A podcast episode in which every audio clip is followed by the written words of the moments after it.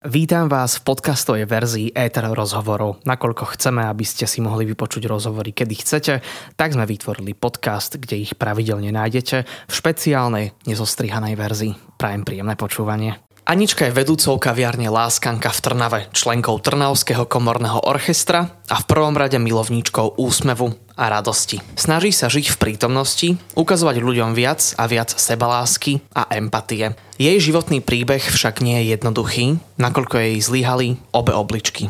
Pravidelne preto chodí na dialýzu.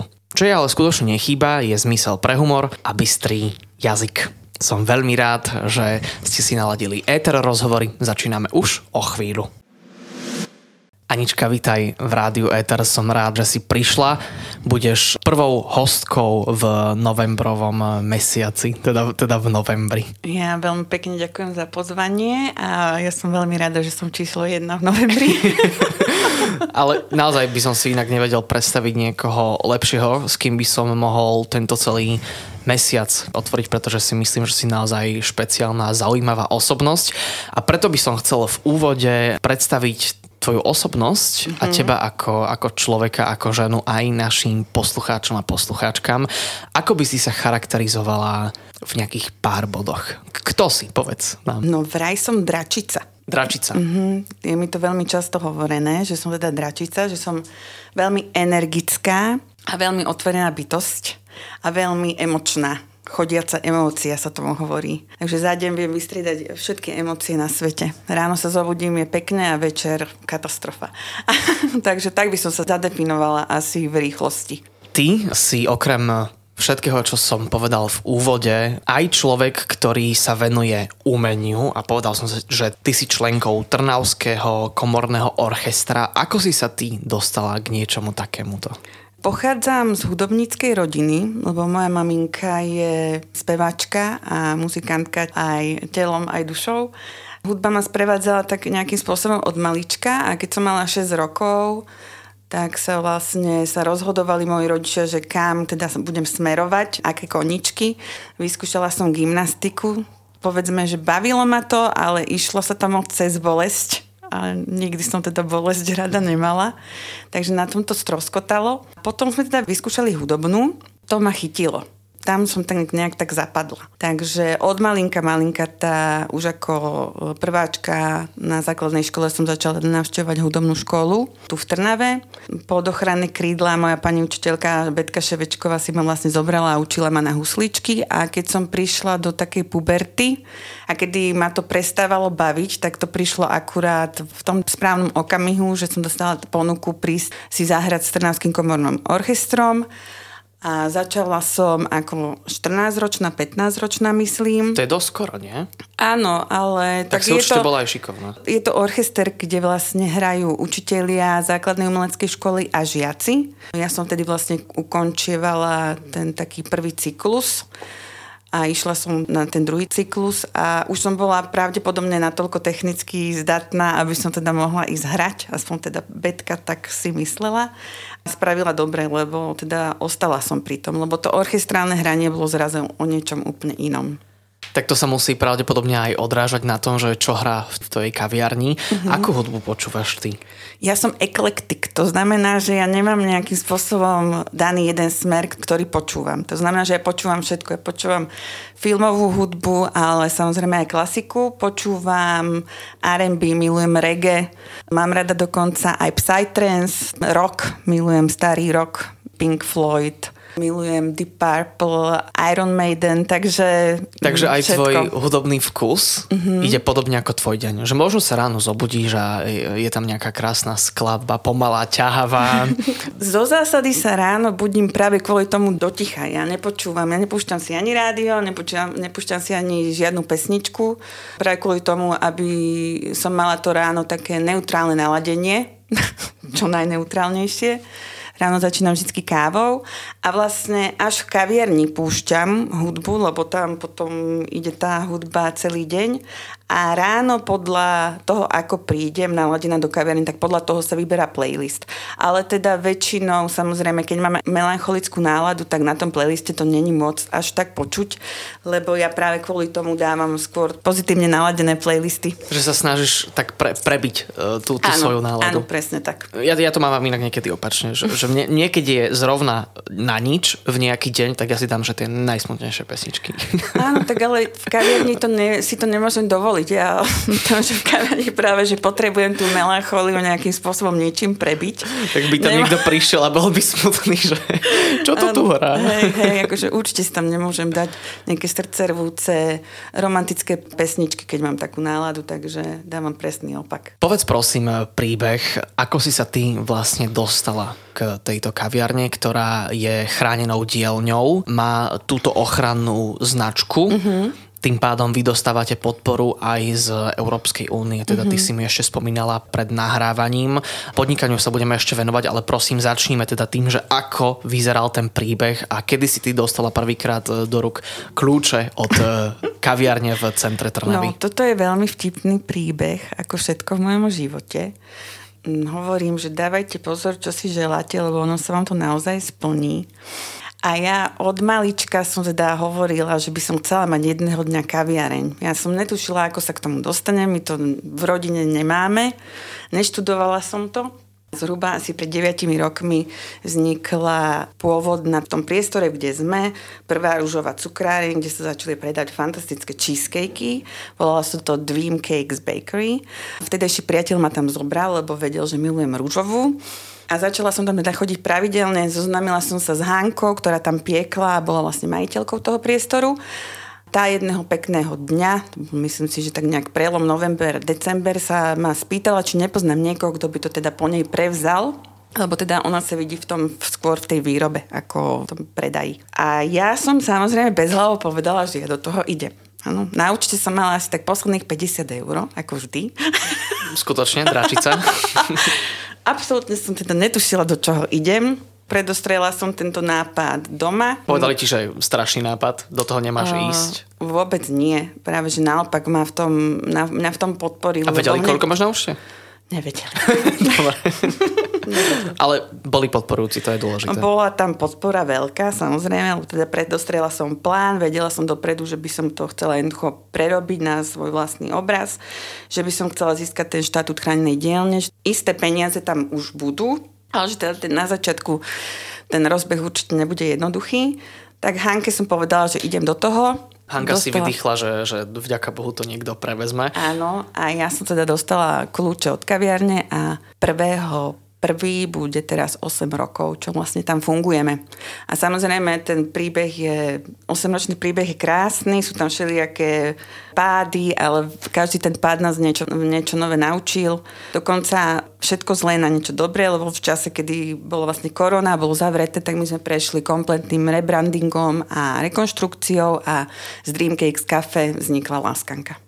Budeme sa ešte s Aničkou rozprávať o láskanke, ale aj jej živote viac, tak určite zostaňte naladení. Ja si myslím, že tento víkendový rozhovor dopadne veľmi zaujímavé, pretože ja už sa neviem točkať, že čo sa dozviem o malú chvíľu, takže zostaňte s nami.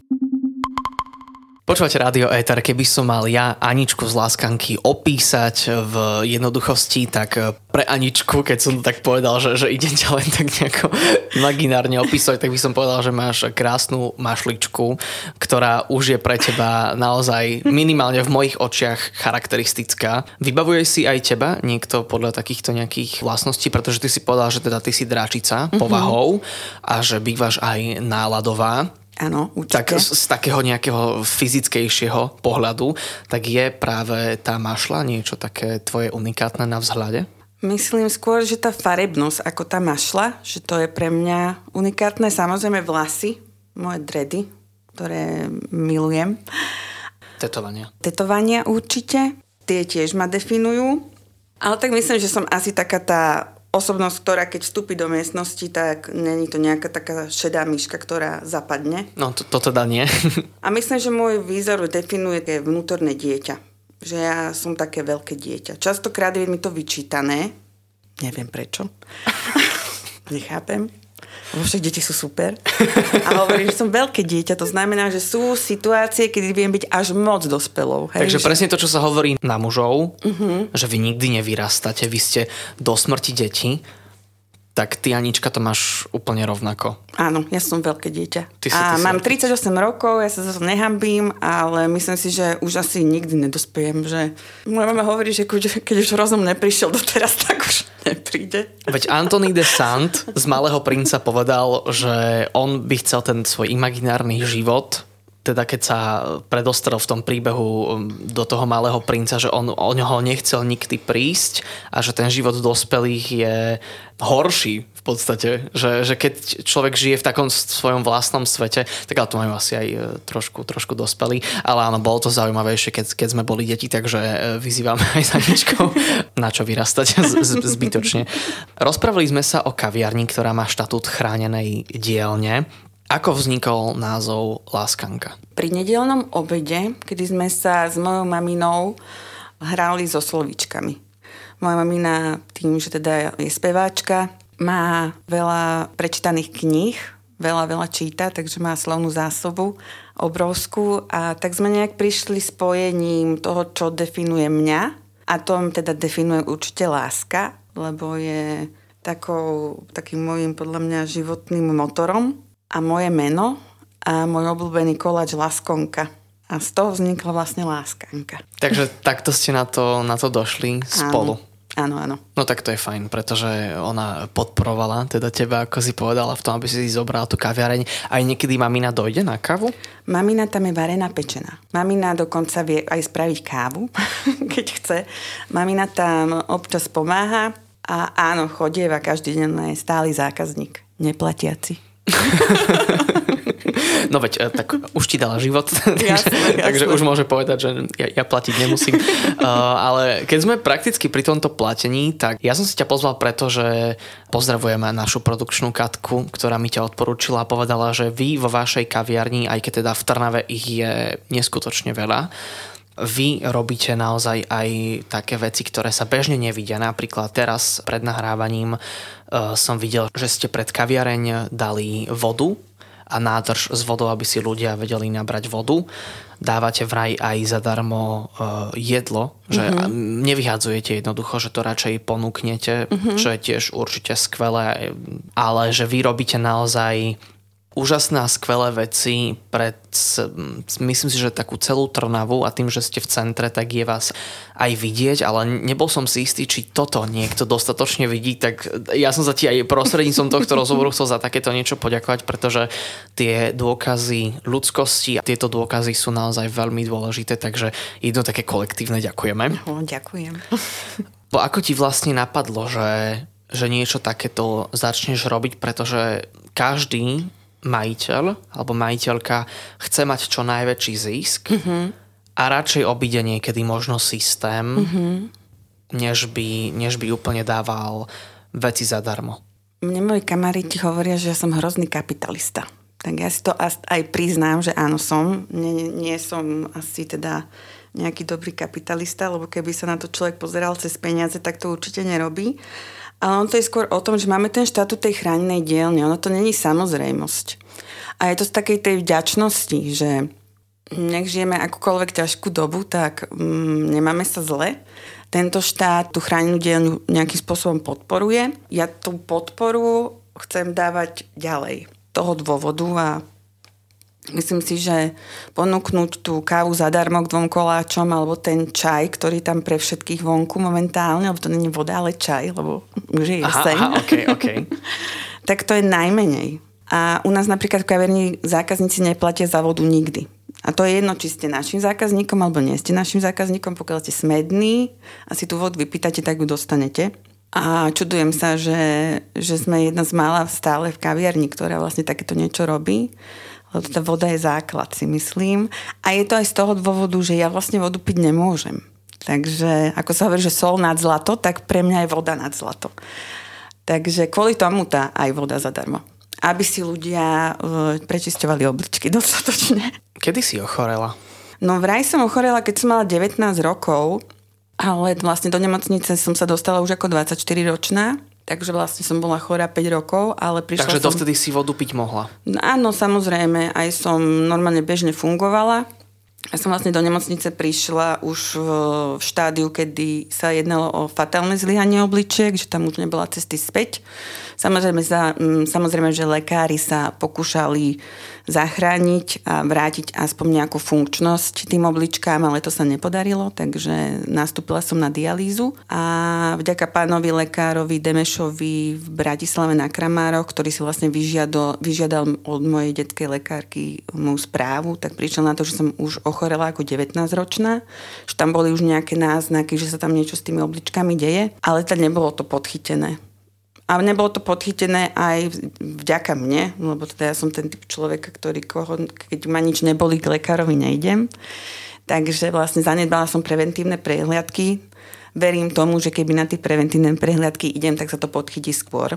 O tejto téme aj ďalších iných sa budeme rozprávať eh, v naozaj eh, empatickej eh, rovine, pretože Anička je jedna veselá kopa, takže si nás určite nechajte naladených, počujeme sa opäť po pesničke.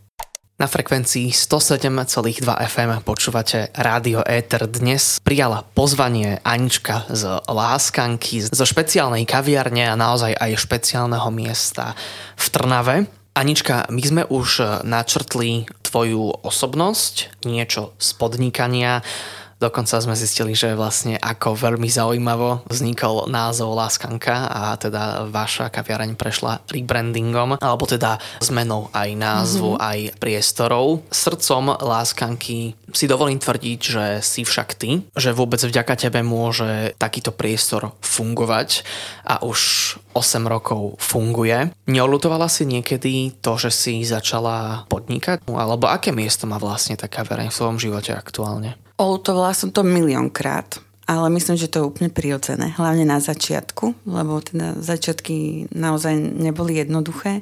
Museli sme sa nejakým spôsobom etablovať na trhu a ako som si povedal, že v Trnave tých kaviarní je veľmi veľa.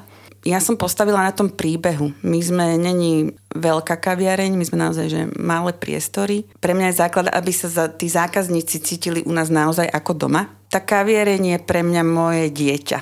Aj dieťa aj poslúcha, aj neposlúcha, ale napriek tomu to, to dieťa rodič bezpodmienečne miluje, takže ja to tak mám aj s tou kaviarňou, že aj keď poslúcha, aj keď neposlúcha, tak sa tam vždy rada vraciam. A hlavne je to pre mňa veľmi dôležité mať takýto nejaký priestor, lebo je to pre mňa motivácia vlastne každé ráno vstať a ísť a napriek tomu nech mi akokoľvek zle a nech mám akékoľvek stavy, že či už teda spôsobené môjim ochorením alebo nejakými životnými vzruchmi, ma to tak nakopne, že som motivovaná ísť.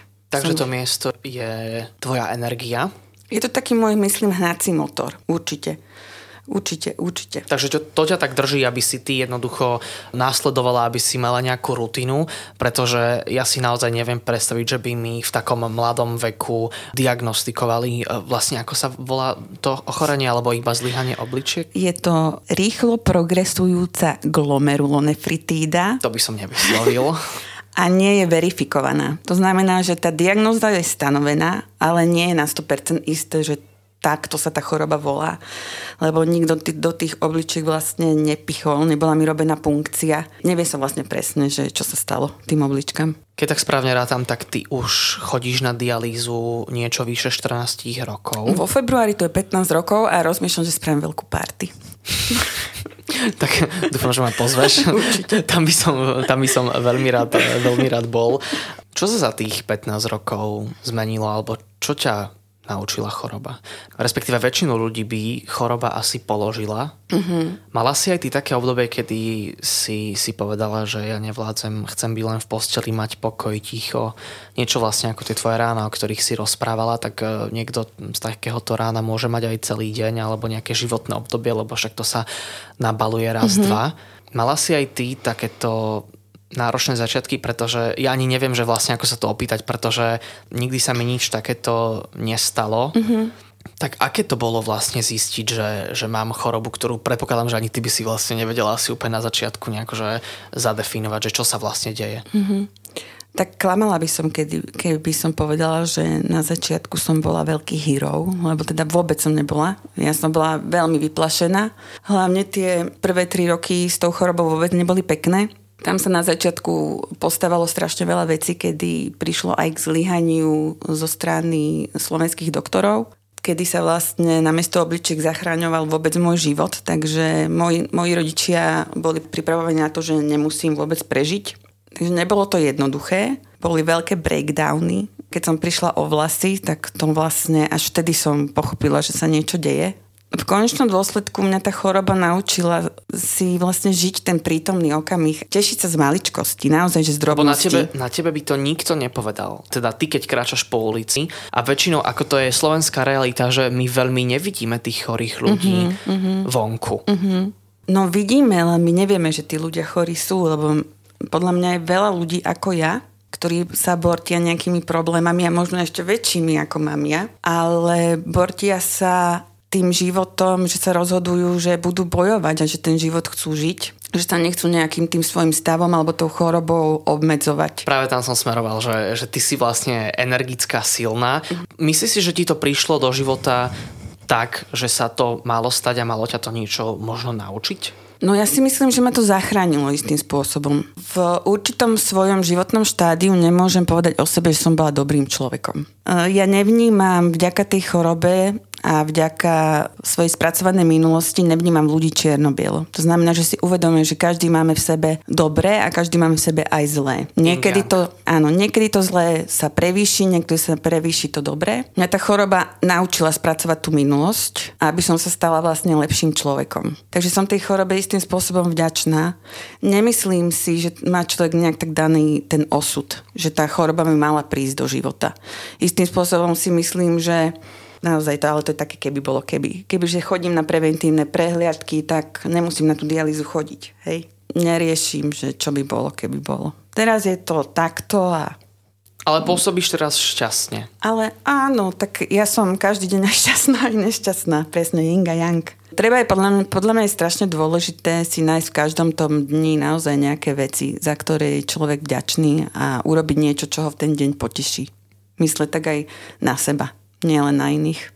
Áno, to, to určite môžem, môžem len potvrdiť a môžeme teda aj vyzvať ostatných alebo poslucháčov, lebo tak človek nikdy vlastne nevie, že ku komu sa hocičo dostane akákoľvek naša myšlienka a vďaka teda rádiu sa to dá aj nejako distribuovať mm-hmm. jednoduchým spôsobom rýchlo, mm-hmm. takže teda ja na preventívne prehľadky chodím, pretože ja sa bojím takýchto vecí. Hej. Plus, keď pôjdete na preventívku, tak niekedy máte vlastnejšieho zubára. A zubári sú veľmi drahí, takže to sa oplatí. takže môžeme aj takto vyzvať. No, ja mám panický strach zo zubárov. Ja radšej nepoviem, koľko, ako dlho som u zubára nebola.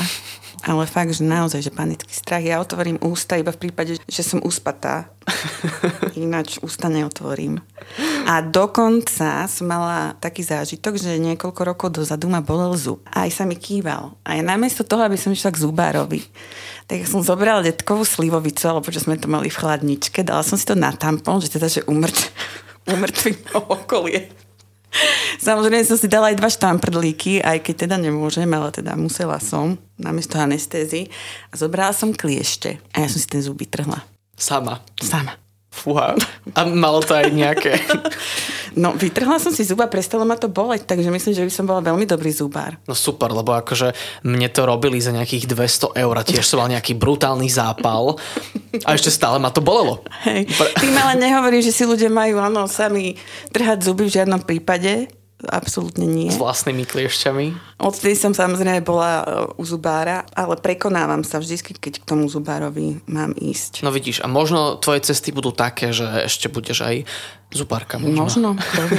Možno. možno budeš mať, budeš mať vlohy na to. A budeme vedieť, že, že, že kto si určí, že áno, ja vás poznám z, z láskanky. A ty, ty Ale ešte by som sa chcela vrátiť asi k tej chorobe, že ty si hovoril, že u mňa to v tom živote nejak, že, že či to k tomu smerovalo. Ja musím povedať, že nepochádzam podľa mňa úplne z tradičnej rodiny, aj keď nemám rada to slovo tradičná rodina. Máš dvoch otcov, áno. Mám, áno. Alebo mám, dve matky. Mám dvoch otcov, teda mala som dvoch otcov a mám teda jednu mamu. Veľmi skoro sa vlastne mm, moji rodičia e, biologicky rozviedli Podľa mňa veľmi skoro mi do života vstúpil nevlastný otec, takže som veľmi skoro vlastne v detstve nejakým spôsobom stratila tú istotu v tej rodine. Keď som mala 12 rokov, tak biologický otec zomrel a to som znášala veľmi zle lebo ja som bola tatou miláčik. Povedzme, že sa ešte v tej puberte postavali nejaké naozaj, že nie veľmi príjemné situácie. Teraz sa o tom vlastne začína veľa rozprávať, o znásilneniach rôznych a o,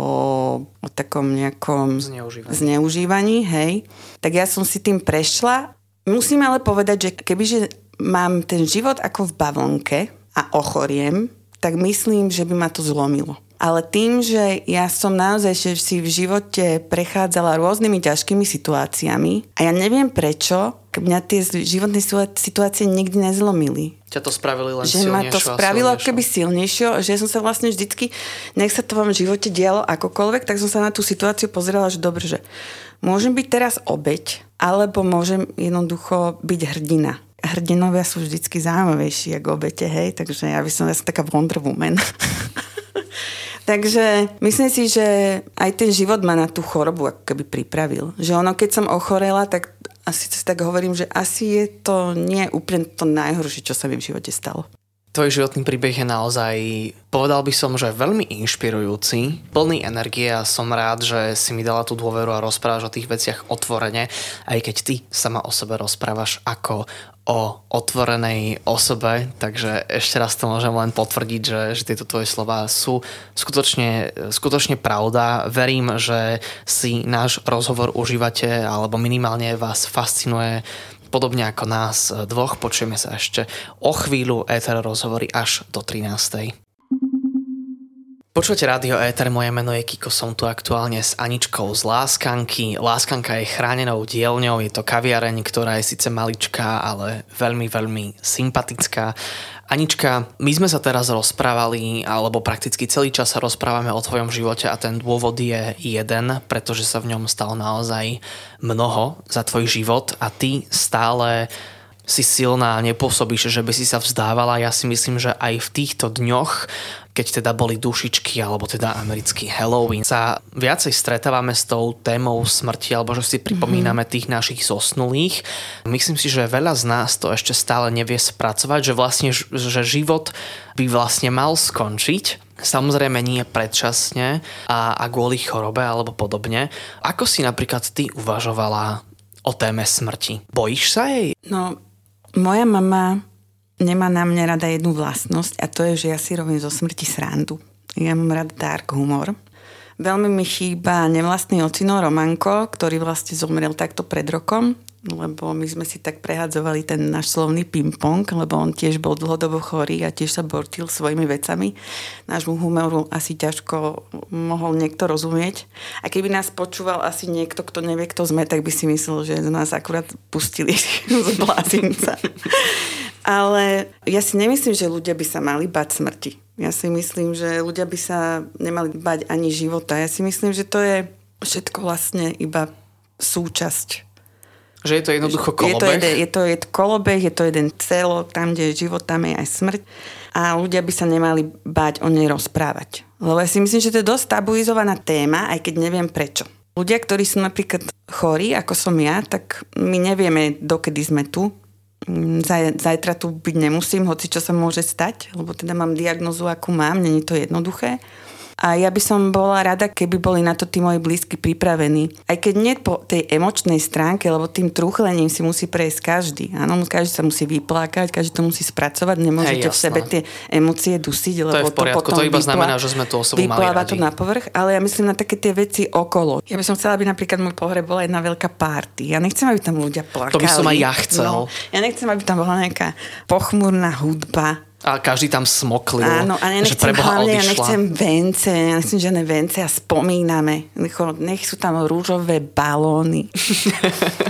Takže chcela by som, áno, že aby tá rozlúčka so mnou bola taká, aký bol ten môj život. A tým pádom treba o tej smrti rozprávať, čo si ten človek praje, nepraje. Teraz samozrejme, že to nepreháňam, nehovorím o tom každý deň, ale netreba podľa mňa tú smrť brať tak smrteľne. strašne smrteľne a negatívne, áno. Lebo áno, je to veľmi smutné, keď prídete od človeka, keď je pre vás blízky A o to je podľa mňa veľmi dôležitejšie si potom vážiť tých, ktorí tu sú. Povolila by si eutanáziu? Jednoznačne. Určite áno. Jednoznačne áno, určite áno. Nemám ani vlastného otca, ani nevlastného otca a vlastný ocino nemal jednoduchú smrť, mal onkologické ochorenie, rakovinu kože, melanóm. Bolo to veľmi bolestivé pre celú rodinu, lebo sme videli, ako odchádza a myslím si, že človek v určitých okamihoch keď má už nesnesiteľnú bolesť a keď už musí dostávať naozaj že veľmi vysoké dávky rôznej tej chémie, že to už není vlastne ten, ten človek ani, lebo tá chémia zabíja tú dušu, by sa mal vypočuť podľa mňa tá prozba toho druhého, toho človeka, ktorý trpí, že chce odísť, kým môže sa rozhodnúť. Kto si myslíš, že sú tvojimi zákazníkmi kaviarne?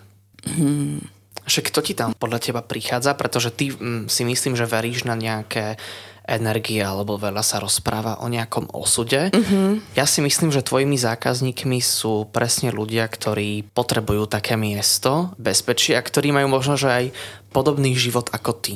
Funguje to tak? Tak ja sa za to nehambím, že naša kaviareň je liberálna kaviareň Dokonca mi bolo vynadané uh, nie raz, že som liberálny fašista, aj keď teda vôbec neviem, čo to znamená. Ale sme otvorení pre všetkých, nerobíme jednoducho rozdiely.